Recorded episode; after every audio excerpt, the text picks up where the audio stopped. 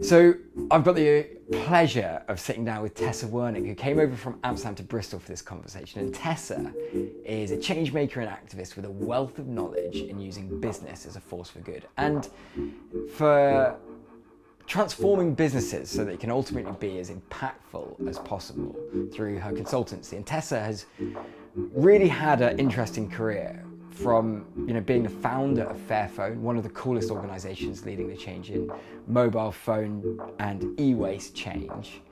And now Tessa runs WholeWorks and the Undercover Activists, which both focus on organisational change and workplace resilience. So really interested in this talk today. Without further ado, Tessa Wernink. Tessa. Welcome to sunny Bristol. Thank you. We are here for the Blue Earth Summit, which is going to be a really awesome couple of days. I think we're going to see hundreds of inspirational speakers in the space of sustainability, business, activism, adventure, the outdoors. I'm excited. Yeah, it's going to be good, isn't it? It's going to be really good. And you're speaking. Yes. Which is going to be very exciting. Maybe we should talk about that in today's conversation. But I wanted to actually start with something that I got very inspired by. Mm. In fact, I got like the warm, fuzzy feeling when I read it, which is the cover on your LinkedIn profile. Activism is love made visible. Nice. It is very nice. People still go to profile pages, which is good news, good to know. But yeah. But those words, activism is love made visible. I'm so intrigued by the roots of that. Yeah. Where did that come from? Well, I'm going to ask you later, obviously, why you were moved by it, but I can give you my my answer of how we came up with that and why it's so important to us. I think it's clear that activism is a loaded term, and that for a lot of people it can be quite negative. So others it's positive. But we're quite intentional about using the word activism or employee activism, because while it's seen as protest, what we think is what underlies that protest is the sense of really strong values or things that you see that you really care about. So I think when people do step up and take action, it's because they really want to change something. So, and that changing something is not because they're against something, but it's because they're for something. So that's why we say it's love made visible. So you just talked about values there. Yeah. I mean, most businesses have got values. Yes. Seems a bit almost like a bit fluffy in business terms now, isn't it? Values. Why is that so important? Why are values important? Yeah. Oh, it's a good question. I think it's because it really defines cultures. What you value is what you step up and do. It defines communities, and I think that it's something that we don't really know until we see certain behavior. And I think that what's so fluffy in business about culture, purpose and values, is that it's become an exercise of businesses, usually at the top, where they define their purpose and then they name a couple of values, and they don't ground it or root it in any kind of behavior that people can kind of say, okay, so that's what positivity or collaboration or whatever means. So it just becomes these empty terms. And I was speaking to somebody the other day that values is actually not enough. You should maybe take one step deeper and call them core narratives. So what are the narratives that underlie how you grew up? And we're all part of these different systems, your family system, your school system, your community system. And each of these, I think, have narratives or values that you unconsciously have taken with you through life, and that you search for when you join a company. It's really interesting, because you kind of have that perspective of values written on a wall with some really cheesy stock image behind them. Do you think that companies can evolve their values? I mean, we can be maybe negative about the fact that companies have decided to name their values, but it is a first step. Yeah. I think it's something that hasn't been visible, and that are unwritten rules on how you behave in a company. So if that is the first step to visualizing what's important in a company, then it's good, but you can't stop there. You really need to ground them in behavior and maybe even habits, and to make that really intentional. So some of the things that we suggest with companies is to really find stories or behaviors, things that happen on an everyday basis, and say it out loud. So I really liked what you did at that meeting, like you spoke up around for somebody, you know, and that really, to me, stood for blah, blah, blah value or something, so that you actually give it some body. So is that kind of appreciative feedback? Yeah. That I guess helps move organizations from one state to another. Yes. Yeah, I remember it, like work that I had. So it's mentioning when something adheres, I guess, to a value, but also when it doesn't. Mm. The way that, you know, we really stand for collaborative behavior, or we're a really open company. And if I don't know what you're doing on a daily basis, you know, I don't really know how to engage with you or something, you know, so that you become more conscious of what these values actually mean. What's like the importance of collaboration right now is greater than ever, right? Are we seeing that in the business sense, in the wider sustainability community? Is that, and has that been impacted, especially after the global pandemic? Collaboration. Oh, I think, I don't know, it's such a big question. I don't know if collaboration has been impacted. I think what I try to do is a little bit different from collaboration, and it's about collective leadership. So how can we acknowledge that everybody has agency, you know, so there's this kind of feeling of personal leadership. How can I take action? You get a lot of, like, every job is a climate job. It's not just the sustainability department. So if I see something, how can I, you know, step up, and how can I then collaborate with somebody who maybe also doesn't have a sustainability job, you know? So I think collaboration has always been around. Some people are better at it than others, but we also need people who are loners. But I think it's about leadership as well. So going back to that line, activism is love made visible. Like, when did you write that? Was that at a kitchen table over coffee, a glass of red wine? Yeah, I don't know. I set up Undercover Activists with my business partner Veronique Swinkels, and we were thinking about our website, like what kind of quotes or what things like resonate with you. And this one came up. And we were both like, did we make that up? And I was like, I don't know. Like, shall I Google it? Is it anywhere? We couldn't find it anywhere. So it's like, it's not a quote. It's not ours. I don't know what it is. But it's something that emerged, I think, from our work. And it's really, I don't like to use it as a payoff, because then it can become a bit bland. But I'm curious, what did it do for you? What do you know what it did for you when you read it? Like what kind of sparked? What I love about words and poetry, because that's poetry in my eyes, is that level of contrast. Right. So you know, when you think about activism, you think about you know, protests through the streets, and you might think about the school strikes that have been going on, you know, around the world on a Friday, led by Greta. You might think about even more heavy stuff with. Yeah. Insulate Britain literally gluing themselves to roads.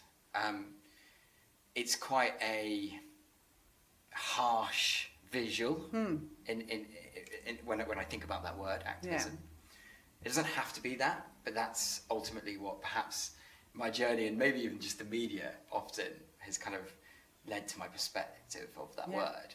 And then you've got love, which is just like this incredible. Yeah, it's not a business term either. No.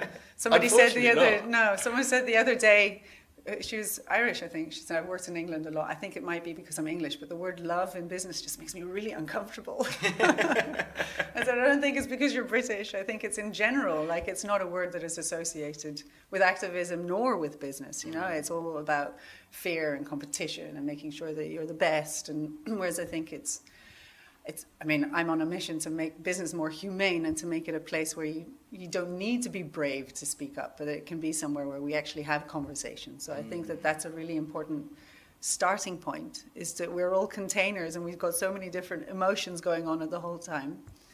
And I actually made these stickers, love is activism is love made visible. And it was a moment that this lawyer, who he showed me his phone. He said, "I have a daughter and she's in Extinction Rebellion, and I don't get her, but she doesn't get me, and we're always struggling and stuff." And I sent her this picture. I saw your sticker, and I sent her this picture, And she sent me a heart back, and I just thought, oh, that's so nice, because it was kind of being seen that what she stood for was really important to her, and that he acknowledged that too. So I think there's a connection, that if you start from a feeling of connection, the conversation's different, right? Yeah. So this is a relatively kind of new part to the journey, isn't it? I think that I'd be really interested to know what you're doing now, what you want to be doing in the future. Yeah. And we'll talk about the past maybe later on down the conversation. Yeah. Oh, what am I doing? So I think I struggle with saying all the things that I do, and I try to kind of start with why am I doing it, and I think it's around that changing business, or trying to make it more humane. And the past is an incredibly important reason why I do what I do, which is about that collective leadership. And the way I explain it is that coming together around a cause and feeling that you can do something about it is really powerful. And it's something that I noticed setting up a social enterprise with people who came together around it, interviewing people for the podcast that I make with Impossible around what if we get it right. You know, it's that questioning, the curiosity, experimenting and just trying. And I think that's been the inspiration for the Undercover Activists, saying, okay, we've got social entrepreneurship, but I think we really need social intrapreneurship, basically, to start changing the world so that it becomes something that's, because social enterprises can be like a role model of how business can be done, and not to undermine it, but it's just not enough. So, and I think there's a lot of people that I see in businesses that are, you know, they, especially the younger generation, come in with climate anxiety, a real sense of urgency, and are just hit a brick wall because they see that actually, besides like the purpose that has been advertised internally, not a lot is changing. They don't have a lot of say. So this is this Undercover Activist hub that we started. Has been doing a lot of research, listening to stories of people who are in businesses trying to change things and trying to translate that into learning. So we host an online course, and we have content available for people who want to campaign, let's say, internally, or use an activist mindset to start like changing or influencing from within companies. And you know, so within both your kind of coaching and consulting work, as well as the podcast, you're looking to move conversations, you know, from the why we have to innovate to the how we need to innovate. Yeah. And I love that. But was there a moment in that journey where you're like, oh, I'm just done with people talking about stuff? Was there a specific moment? I can get sick of myself talking about stuff sometimes. I mean, a lot of it is talking, and we need to have conversations. And sometimes conversations themselves is action. You know, if you can have a good conversation, the process of a conversation is action. So I think, especially in activism, you understand that it's a generational thing, or it takes time, and that actually it's not a quick fix, you know. So there's no one solution, there is no one future, but it's the process in which we're having conversations that is going to decide that future. So I think that, so I don't undermine like conversations not being action, but sometimes you do just have to just try things, do it, experiment, you know, totally. Make mistakes, and I think that, I mean, I can get stuck in conversations, but because I hate making mistakes. But I also just do it, you know. There's often like a strive for perfection as well. It's like, oh, we're not going to trial this thing until we've got it exactly right. But that holds things so much. Yeah. And you know, trial and error is everything. Yeah. Unfortunately, when you have certain organisations or you work within certain systems, it's often the organisations which are being the boldest and trying things that get called out the quickest. And we've seen that specifically within activism. And, you know, even with the kind of XR movement in the UK especially, there was a real momentum happening in 2020. And there was one, maybe two mistakes that were made, which kind of just brought the whole thing down. What's really interesting, you know, we are literally having this conversation because the Blue Earth Summit are bringing thought leaders in lots of different fields together, to get them inspired, to learn from thought leaders, to make connections, which is an incredibly valuable thing. Yeah. Connections is everything. But there's also workshops. Yeah. The whole purpose of why they're bringing people together isn't just to have conversations, it's about making action plans. Mm. And, you know, that is an incredibly valuable thing. When you have the best known events in the world supposedly moving the climate message forward, i.e. the COPs. Yes. Then suddenly being sponsored by the brands that often are the ones that are being called out for being the worst polluters in the world, i.e. Coca-Cola. And the latest news that Coca-Cola is a sponsor of COP27 this year. You mean Shell? Oh, it's Coca-Cola. Yeah. You're also thinking about Shell also being the lead sponsor of the UK cycling for the next 8 years until 2030. Like, that's a pretty large contrast, isn't it? Because you've got these networks of conversations happening, these networks of policy being pushed forward, but then they're being financed by the organisations which are obviously the ones that are doing harm at the end of the process. Where do you feel your kind of mind is on that? Well, I can sense a kind of level of dissociation from you, right? It's like, how can we be, it's good and bad, and they're coming together in one thing that's supposed to be good, and it doesn't match in your mind or something. Whereas I think, yes, these conferences are great, and COP is incredibly important, and the Blue Earth Summit, but I don't know about you, but I always tend to meet, it's great to connect and it's great to strengthen these networks, but they tend to be people who think alike, you know, so it's the echo chamber, right? Yeah, exactly. And so from a perspective of change, I see it from a systems perspective that we need all these different voices because they're not going to go away. And if we can kind of huddle like in a summit and say, okay, but we're strong now, so we can voice our concerns outwardly, but how can we invite that kind of the other voices into this conference? And I think that that's something that I'm learning about with this undercover activism, or the positive workplace activism activities that I'm trying to do, is how do we actively invite disagreement? Yeah. You know, so if you see activism, there's a really good researcher, author on the subject called Megan Reitz, and she says employee activism is voices of difference who are using their influence to question things on social and environmental issues within companies and disrupting the status quo. Mm. And I think that when we look at businesses and employee activism, there's a kind of, you know, what are these people doing? And it's usually targeted toward the people who are speaking up, so it becomes very personal. Mm. And then it's like, but don't shoot the messenger, you know?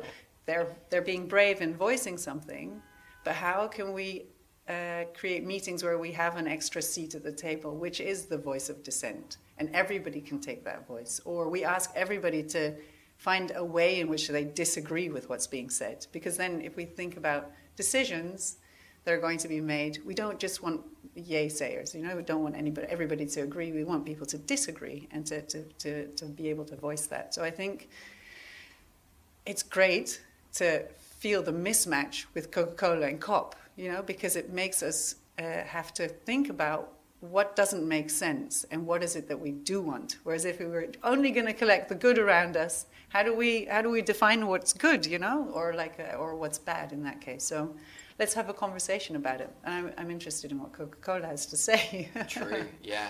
Do you think that you know, positive workplace activism is the next generation or the next most important thing for truly impactful brands? When I started with I was thinking about social entrepreneurship when we started. It was like, okay, what's the definition of social entrepreneurship? And everybody had a different definition. And I still think it's kind of depending on what academic study you do. But it feels like it's been institutionalized. Whereas I think corporate activism is something that people are starting to understand. Which is, you know, Patagonia, or you speaking out as a brand on certain issues, public and social issues, but that's as a brand. And employee activism is different again, because it's really about people internally speaking up against their company. And it's not a democracy in a company, right? So you need to understand what are your rights to speak up. Yeah. You could just be fired, and not everybody has the chance or the choice or the privilege to speak up. So what is it, and how are we going to define it, I guess, and how are we going to make it part of your business degree or your other degree, you know? And it's not just as a person speaking up, but as a manager, how do I deal with voices of dissent? How do I make it part of a, not just a business, it could be anything. So I think in that sense, activism will never go away, but can we have some of it, please, you know, in our work environments, yeah. So what kind of tips would you give a boss or a manager in being able to, I guess, enable and facilitate a progressive workplace? Yeah. I'm going to steal some of these from Megan Reitz, but she talks about speaking up and listening up power,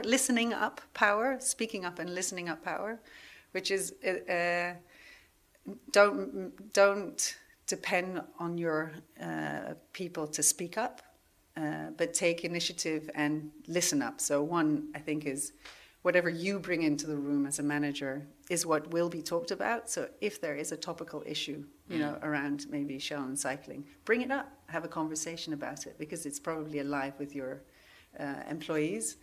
And I think somebody said, you can't outsource listening, like all these surveys that people do. Oh, what I did this survey and all this data, you know, proves blah, blah, blah. But it's like, it's actually, you have to also listen and not just to what people are saying, I think. And that's something that's also a cultural thing, you know, I think.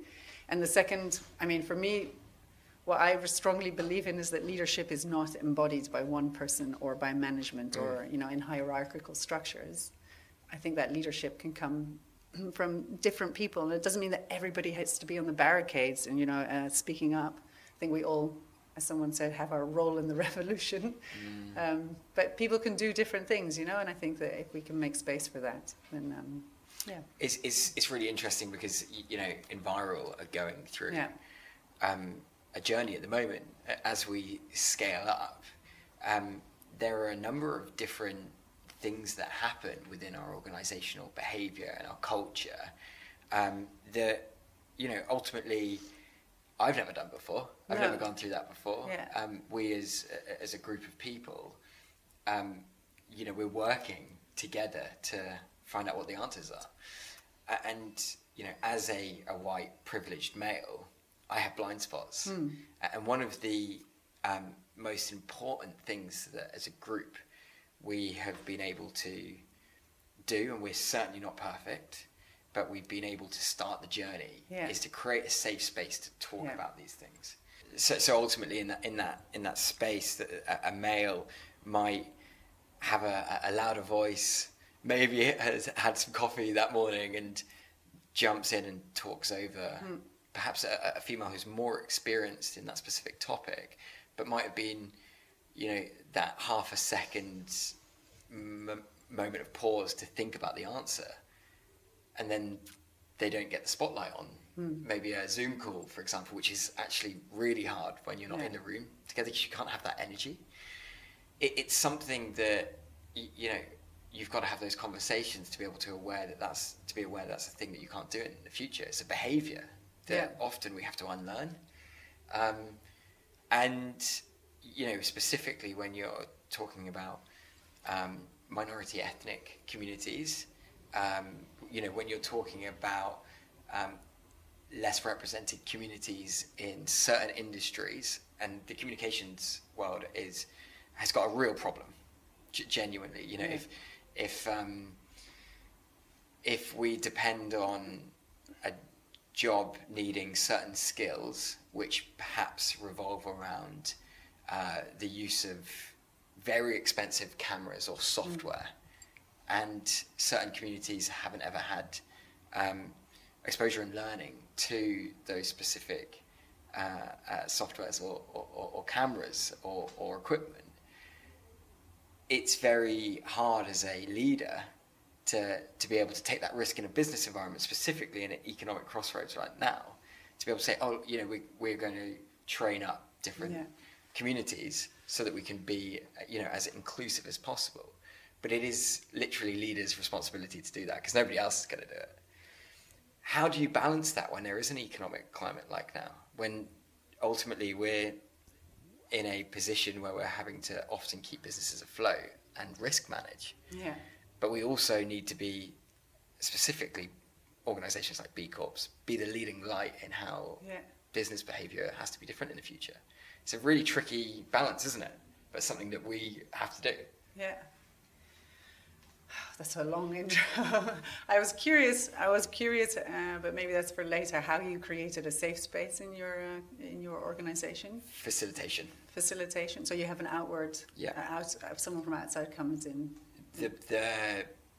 We had an external facilitator in Progressive Ways of Working. Okay. Who came in. In fact, didn't come in. We went out. Right. We went out into nature. Really important, actually, to get away from the workplace, to make sure there's no laptops or, you know, no notifications happening.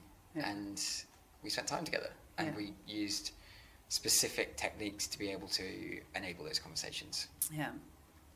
Nice. Yeah. And it's a huge conversation on diversity and inclusion. And I mean, frankly, it's confusing. You know, as personally, I see it as really confusing. I grew up in Hong Kong, which is like one of the last colonial places to which identity for me was just like, who am I? I'm a Dutch person living in an English colony in China. You know, I think I thought President Reagan was the president of the world when I grew up. It's like, I had no connection with community, you know?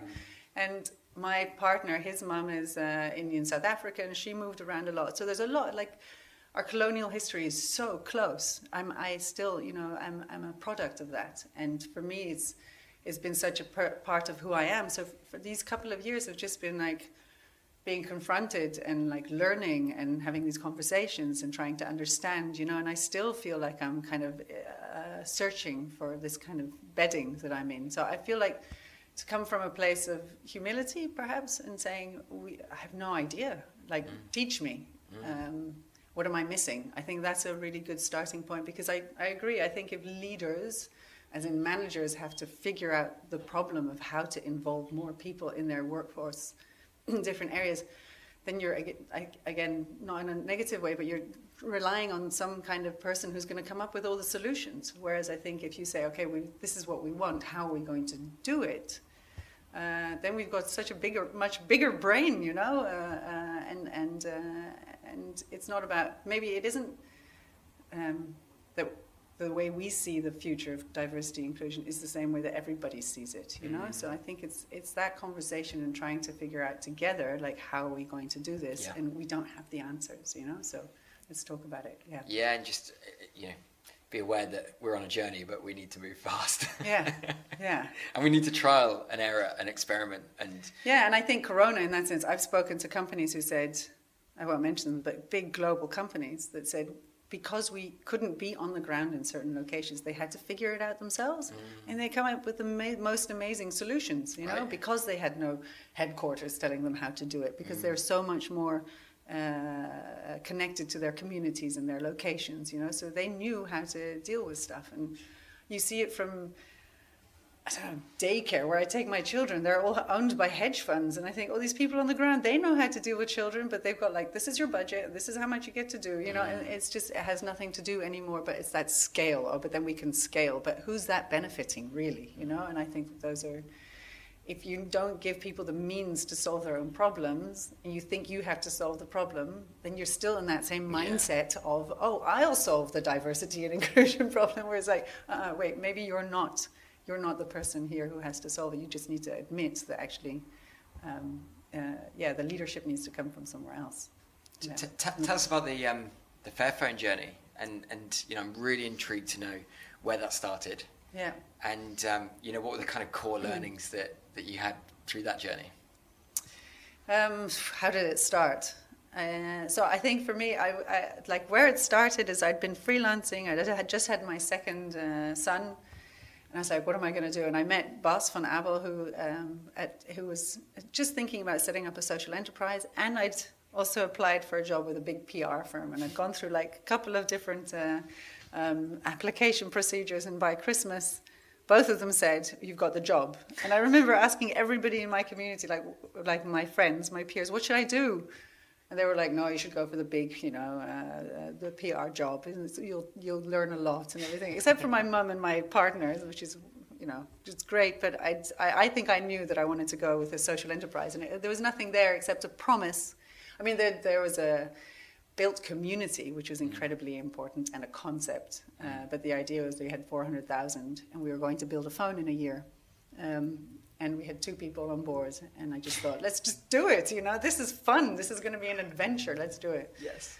So I think for me, looking back is very different from being in it. I think when I look back now, I think it was such a, you know, you get these kind of hubs for energy, I think, everywhere, where people come together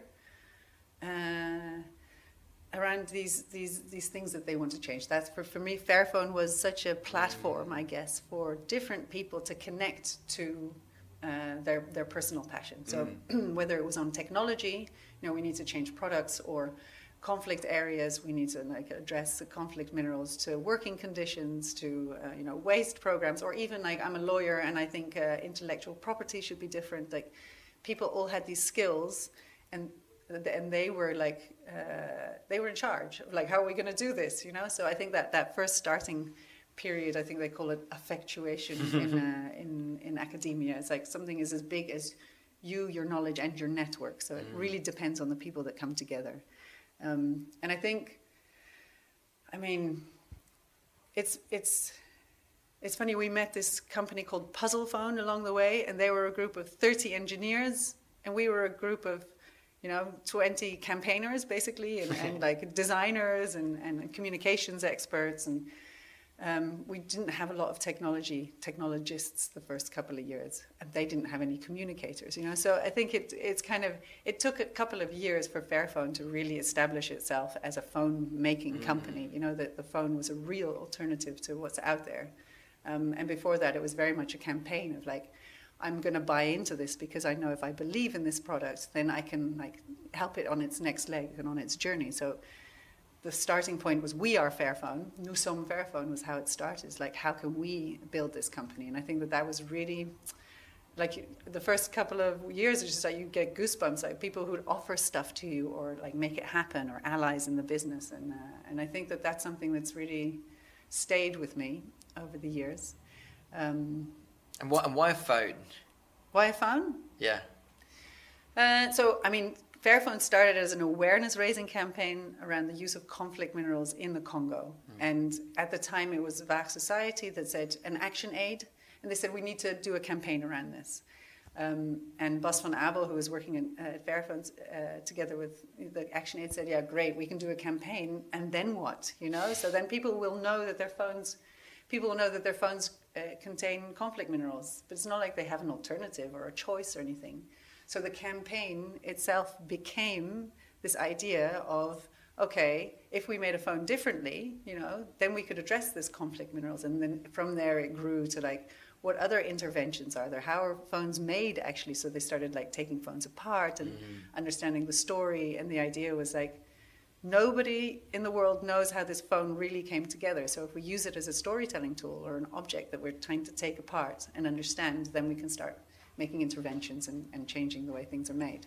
So somebody in a meeting somewhere was like, should we just make the phone? Yeah, but I mean, it's like Milton Friedman has this example around the invisible hand of our economy, and he uses a pencil. He says, you know, the pencil, the wood came from there, and the graphite came from there, and the rubber, blah, blah, blah. And he just says, it's the invisible hand of our economy. And I just thought, if only we were making a pencil, you know, it's like, or a chair or something like that, because a phone itself is so difficult. So complex. Yeah, it's so complex, yeah. You know, ultimately there's got to be a level of resilience to be, one, there's got to be a level of real adventure to go and take on the biggest companies in the world, to show that you can do it differently. There's also got to be a level of resilience to keep going. You know, is that something that you learn at Fairphone? You know, especially when you're going up against the kind of Apples and the Samsungs who've got... Yeah. Billions of pounds in marketing budget. Yeah, I mean, What did you say it was? That you said it was to go against the sense of adventure. We called it to be strategically naive. You know, just say we're not a pain in the ass. We really, there's the problems that bigger companies have. We don't have, but we're small. We're innovative. We just want to understand how it works. You know, so could you educate us? You know, could you, because we know that we don't want to do this. So how does it work? And I think that that was for me incredibly important at the beginning, the framing. Fairphone as a platform that we needed people to come on board because there is no such thing as a Fairphone, so we need everybody to come and to work together on how could we then create a Fairphone. So and that made it a welcoming adventure. Let's say that for and we never I think publicly worked with these bigger companies, but we. More indirectly, people would contact us, you know, and they would share. We would share in smaller kind of working groups and everything. So, it was like an ongoing learning experience. I think that really made it the powerful thing that it is, and it is that kind of leading by example. You know, I don't know, and we're going to make mistakes, but let's just try. You know, and so I think that was. That was really important, and when you talk about resilience, I know that that was a word that came up for us in the kind of more scaling time, like how do we go from being a startup to being a scale-up, and I was always concerned that our biggest threat was from the outside, you know, oh, you know, they're going to get, you know, wipe us out with some kind of indeed marketing campaign or something, but it was actually internal organizational stuff and scaling up that proved to be incredibly difficult and quite a constraint on the company. And I know that, I mean, Bas van Abel, he left as a founder, like, burned out for a while. There were different and managers that came in. And I think that the pressure on growing a company when you are an adventurer, you know, like how, now you're a CEO and how do you create that company and how do you scale up? So I was thinking about resilience yesterday. I thought, what is you really know what resilience is when you are no longer resilient, you know, when you find that you are that place where you kind of there's no stretch left in you, so and I thought, when was the last time I had that? I was like right at the end of Corona with 3 kids and all those rules, and I couldn't go to school and I couldn't go to work, and every day there was just like this new thing that kind of changed my day again, you know, without any warning, you know. And I thought, I sat on the stairs and I was just crying. I was just like, oh, am I going to do this? And I thought, yeah, so that's and is that the moment that you say enough and that you ask for help? And how can we recognize that in advance, you know? Or how do we talk about what is too much before we get to that place of like we're not stretching? So I think if you work in a startup or scale up, you need to be adaptable. So you're constantly adapting to new situations and uncertainty and complexity.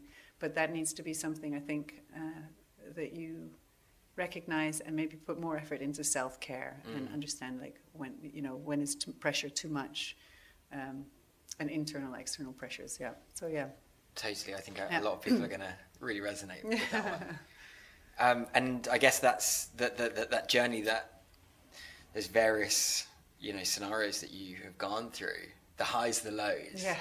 That's where you've landed with the Undercover Activist, and that's the future. For now, I'm also doing a project on code for children's rights, how to create technology that incorporates children's rights in the design of things. But yeah, no, I keep busy around social. So I think what's important to me. So someone said, "Can I introduce her? She founds things," and I thought, "Oh, that's interesting." Yeah, but I think it's more about how do we navigate. So if there's an issue, societal or environmental issue. It's not that I have answers or that I'm really passionate about energy or, you know, it's more about how do we create something, how do we navigate that complexity and make it something understandable to talk about and to identify who else is involved, like what is this ecosystem around it and what are the interests and how can we come together around it. So I think that that's important for me. It's like, it's so interconnected, everything, but it's just also fascinating to figure out how it works and who to involve and how to get people to kind of work together on addressing things. Yeah. So to bring it to a close, because you're going to be speaking on stage very soon. Yes. What are you hoping to get from today's panel? What are you talking about?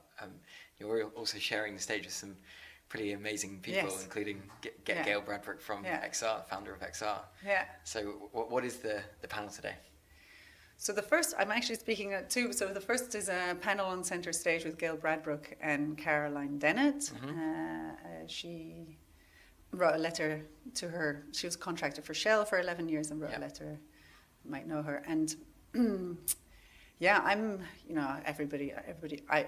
always suffer from imposter syndrome. I think two amazing women on this stage. So. Three amazing women on this stage. And Keme, I think, is the moderator. I think for me it's about, I guess it's, so I would really like to talk about employee activism, so not corporate activism necessarily as like how we as brands or companies come together, but really how do we create safe spaces like you were talking about? How do we invite disagreement? How can we see love, activism as love made visible rather than kind of be afraid of it? So these are things that I'd like to start. I'd like to start a spark that people can think about it. And my question actually is like, who is doing stuff internally that recognizes this? And how can you put me in touch with people who are, just to understand, like to create these stories and to see whether we can learn from people who are actually doing it. Yeah. I think it's going to be a real interesting space to be doing that, because you have literally founders, you have interns, you have students, you have adventurers, so many different people from so many different backgrounds. And I think coming in from the whole of Europe to the event. So nice. And there's a second. I was going to say, I was about to get to that. With Cressa Vesling, who I admire. Amazing. I see she's wonderful. Such a legend. And Jarvis, I'm not entirely sure what his name is, but they're the starting point for conversation is if you're capable, you're responsible. So that's my question to you. Do you feel that if you're capable, you're responsible? Yeah, I think so. I mean, look, it's such an interesting space. What I love about, and I know that Cress is one of the founding B Corps in the UK. There's a methodology and a belief that from certain organisations who I don't want to say who truly get it, but it's not about being perfect. It's about consistent improvement and continuous improvement.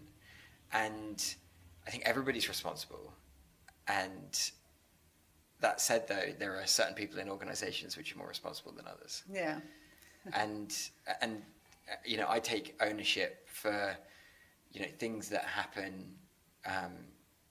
Potentially in client work that had to be changed at last minute, even if I wasn't involved in that specific project, because I am in the position of guiding the organization, not necessarily leading, because actually we're all leaders. Everybody in our organization is a leader.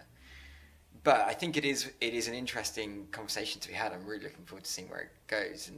And what are you specifically looking for out of that? Is there any kind of tips that you're looking to kind of share with the audience?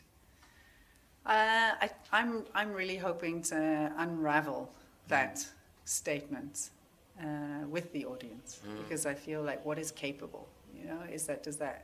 What are we talking about when we say capable? Is everybody just capable, or does it matter on your? It's funny because that's literally what popped up in my head. Yeah. When you asked that.